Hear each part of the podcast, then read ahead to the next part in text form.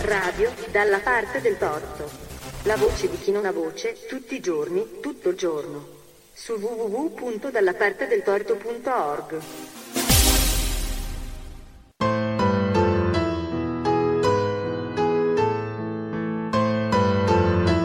Orienti d'Europa. Un programma di Andrea Griffante.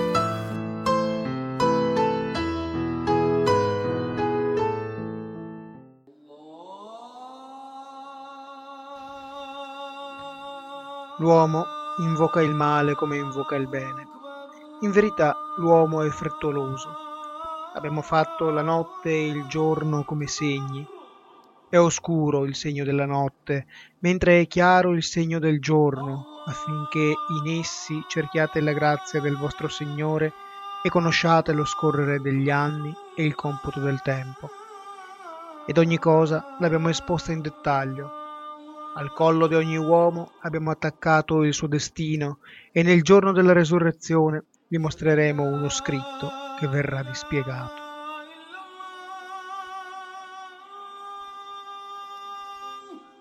Gentili ascoltatrici e gentili ascoltatori, ben trovati. Io sono Andrea Griffante e questa è una nuova puntata di Orienti d'Europa. L'uomo invoca il male come invoca il bene. In verità l'uomo è frettoloso e ad ogni uomo abbiamo attaccato il suo destino.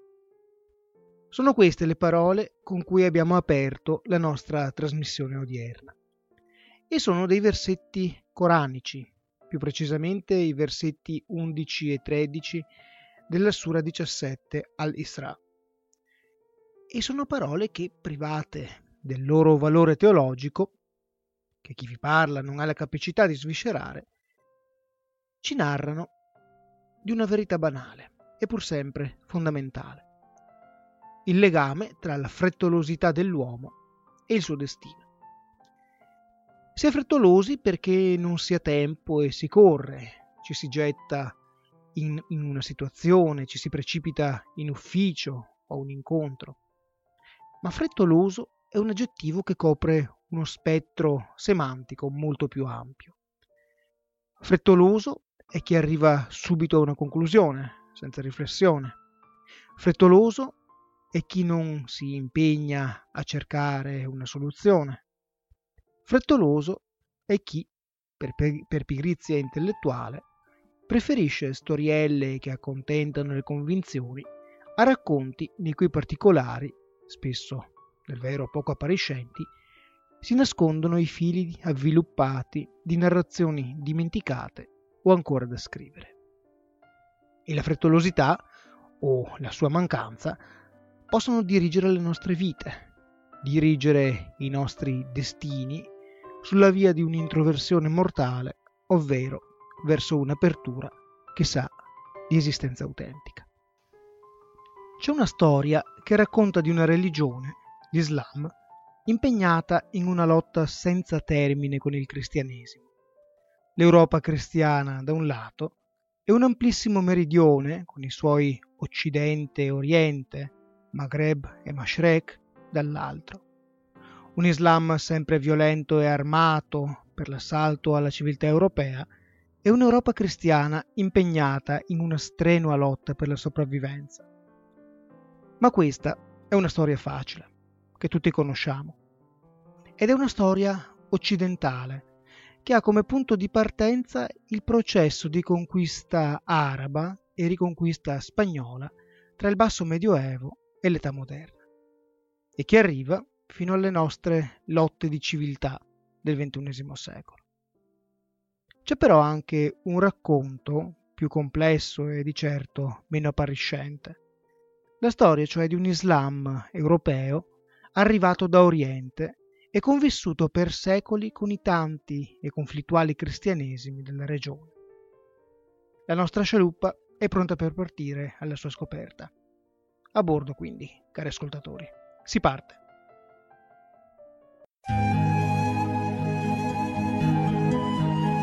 18 Mayıs 1944 Kırım Tatar sürgününde şehit edilen ve vatanından ayrı düşen tüm soydaşlarıma ve bu davaya gönül vermiş herkese ithafen.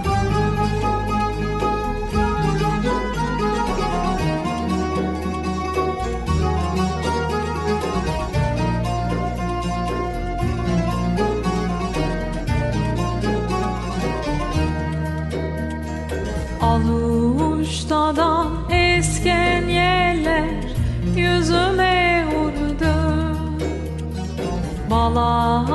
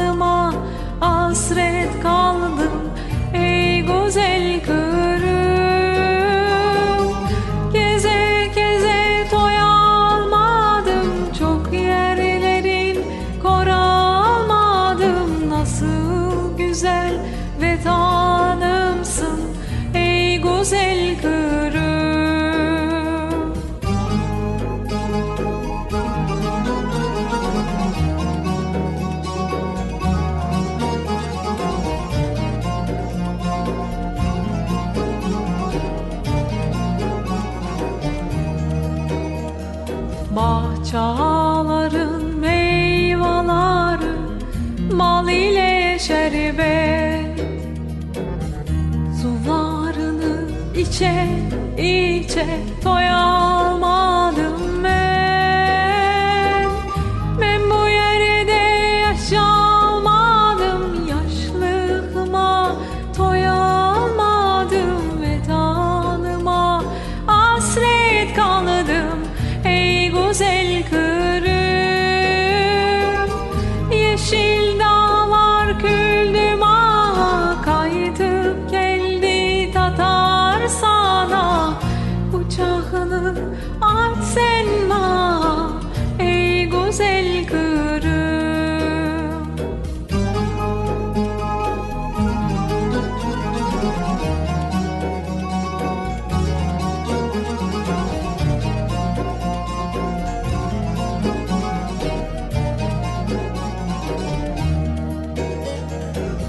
ağaca vatan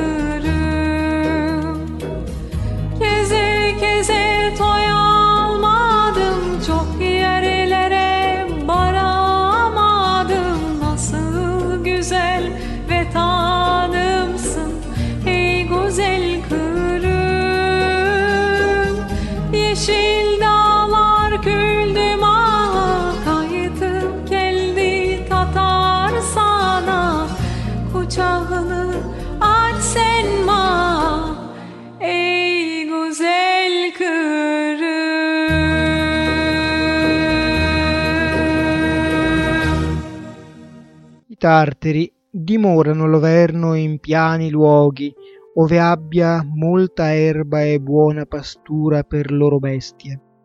D'estate in luoghi freddi e in montagna e in valli, ove hai acqua assai e buone pasture.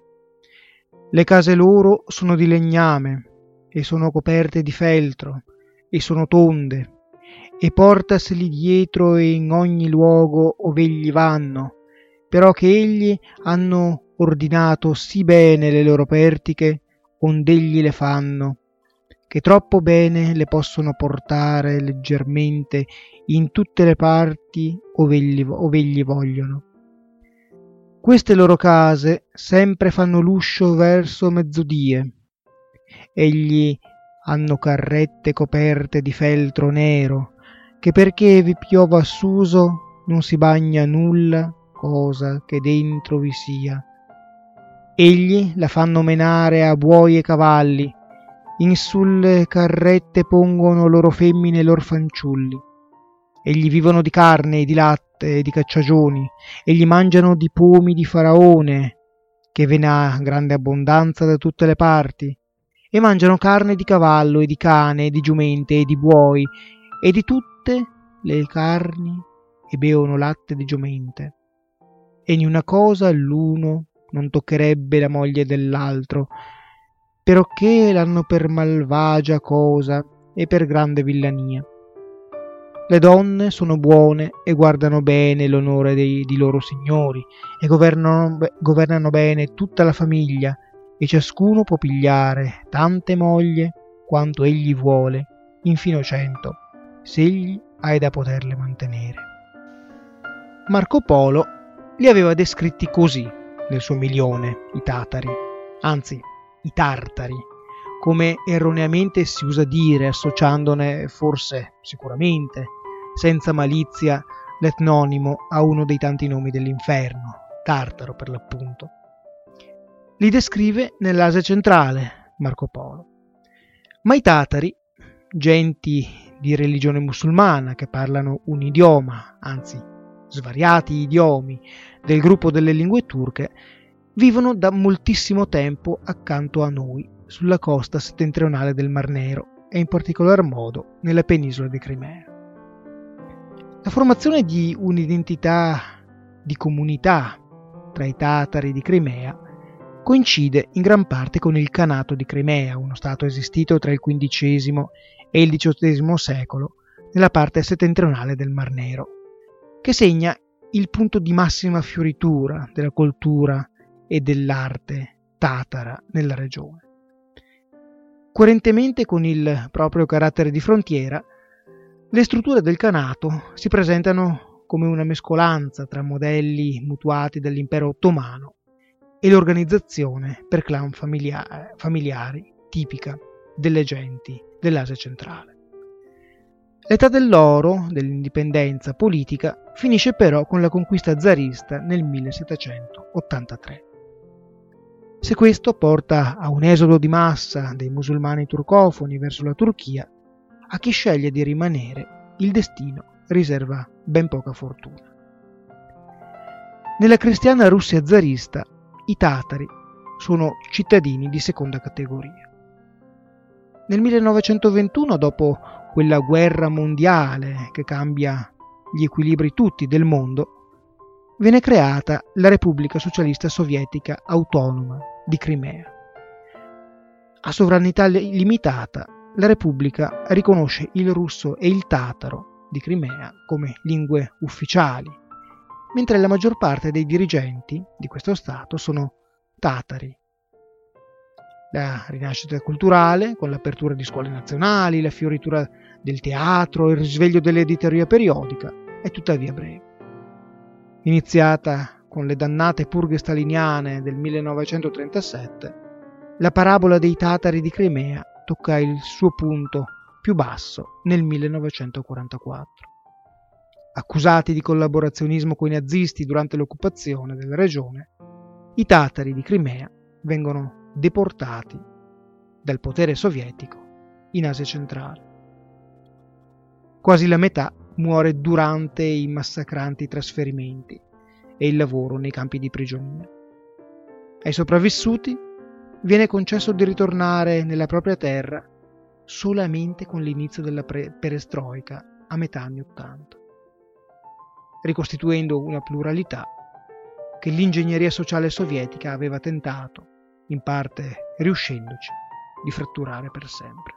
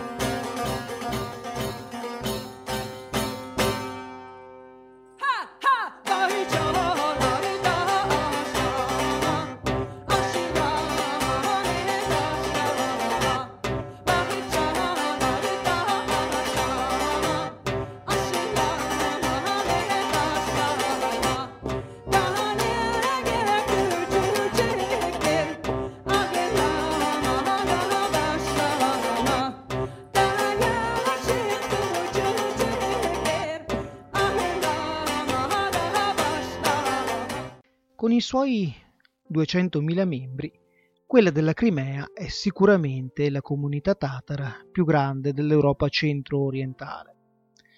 Ma non è certo la sola. Immaginiamo ora di scendere dalla nostra barca e incamminarci tra i prati e i boschi della Polonia nord-orientale, a due passi dal confine con la Bielorussia.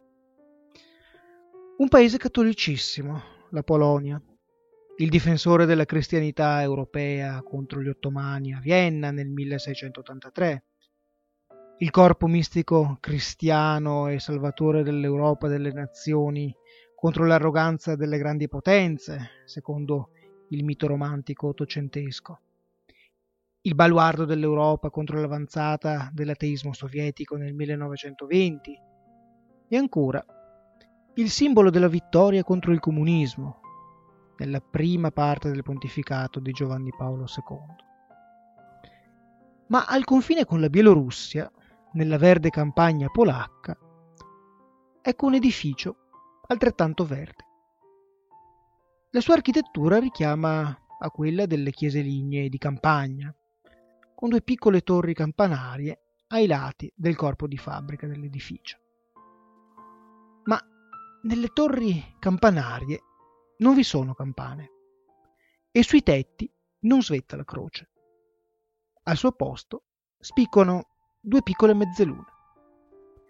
Siamo a Cruscignane e quella che immaginiamo di vedere e che realmente esiste è una moschea. Poco lontano, nel villaggio di Bohoniki, vediamo un cimitero un cimitero come mille altri cimiteri di campagna, seminascosto tra gli alberi su una collina. Ma a ben guardarlo ha una peculiarità.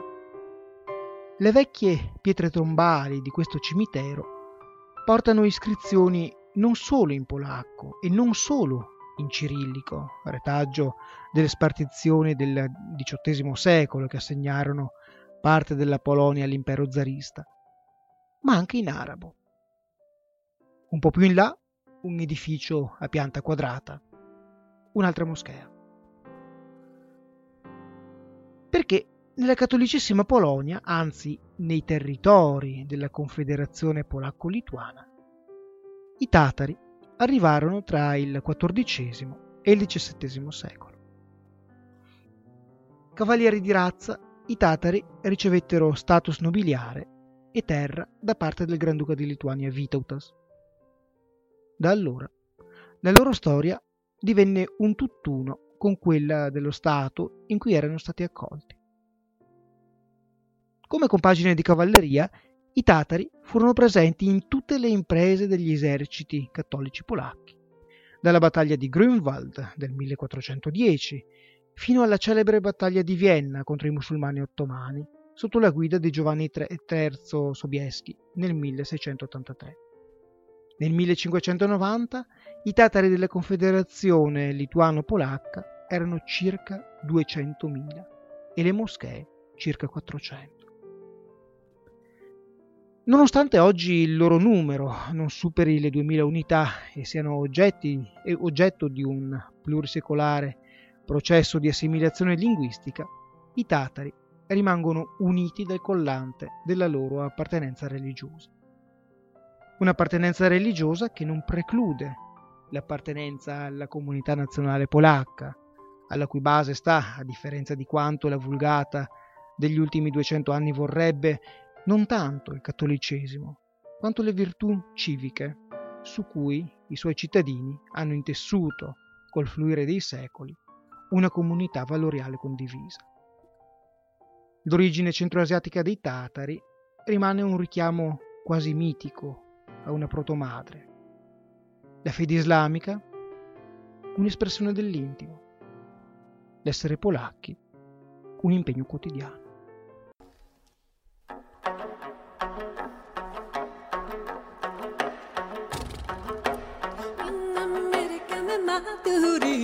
Kızlara zengeride Kızlara da zengeride Üzede zeheride Ay yeşil Şule şul üze de zekeri de Ay şu şule şu üze de zekeri de Dırrese de gelizlere islerine düzelmin Etsemin'e ağır sızlar ağır sızlar kütermin Ay yaşım şule şu Yıldır sızlar kütermin Ay yaşım şülley şül ağrı sızlar köter min.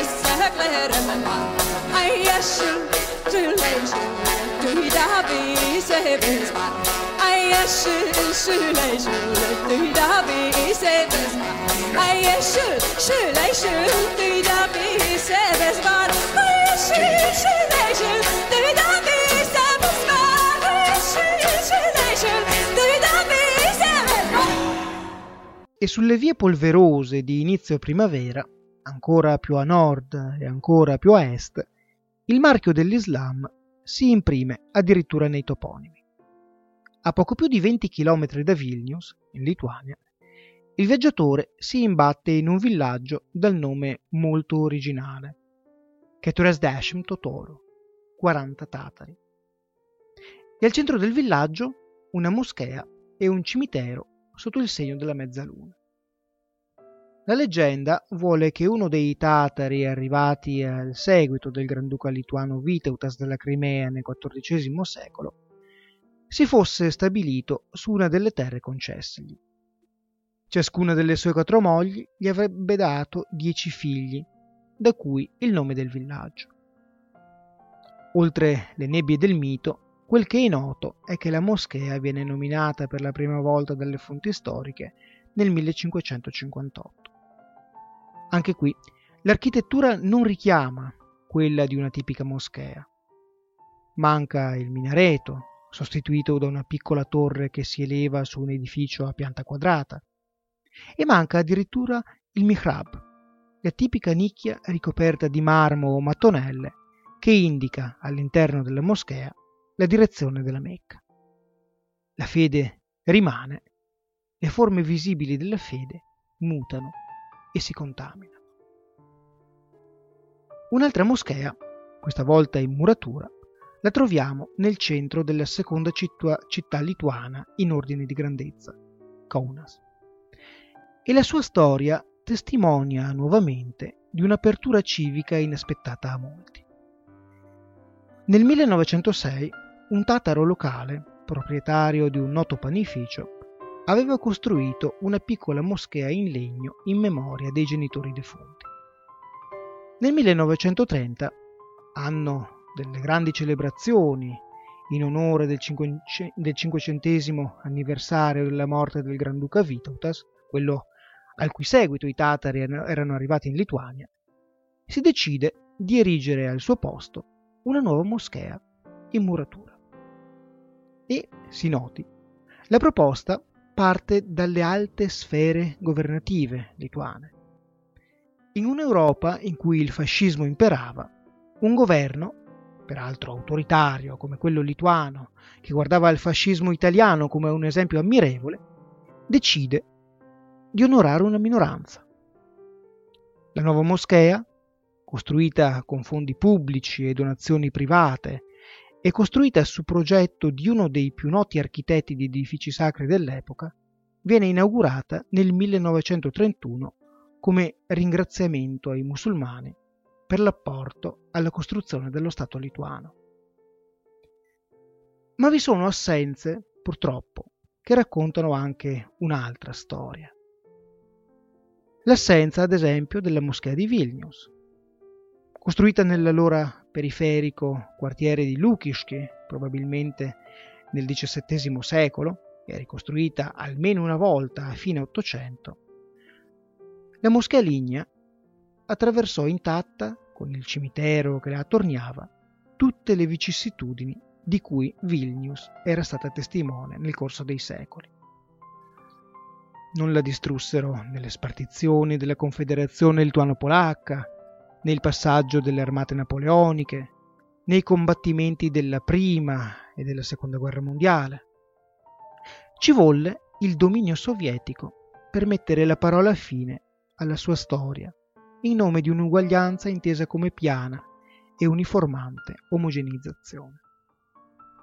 Trasformata in deposito, nel 1969 l'edificio venne raso al suolo e il cimitero livellato. Ora ne rimane solo una lapide, memoria di una comunità capace di accomunare la propria fede con la lealtà a una comunità nazionale sentita come la propria casa in tempi caratterizzati da un sempre crescente esclusivismo.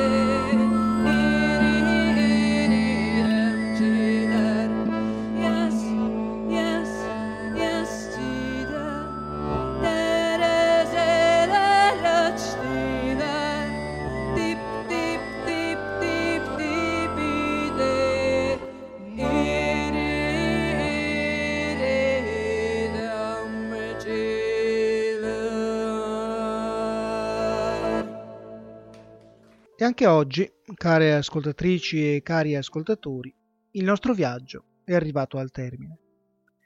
Sperando di aver stimolato almeno un po' la vostra curiosità, vi ricordo che per qualsiasi proposta, critica o informazione potete contattarci all'indirizzo orienteorienti-gmail.com Ripeto, orienteorienti-gmail.com Potete consultare anche la nostra pagina Facebook, Orienti d'Europa, dove potrete trovare approfondimenti e rimandi ai temi trattati durante le nostre passeggiate radiofoniche. Grazie ancora una volta dell'ascolto, buona Pasqua e a tra due settimane.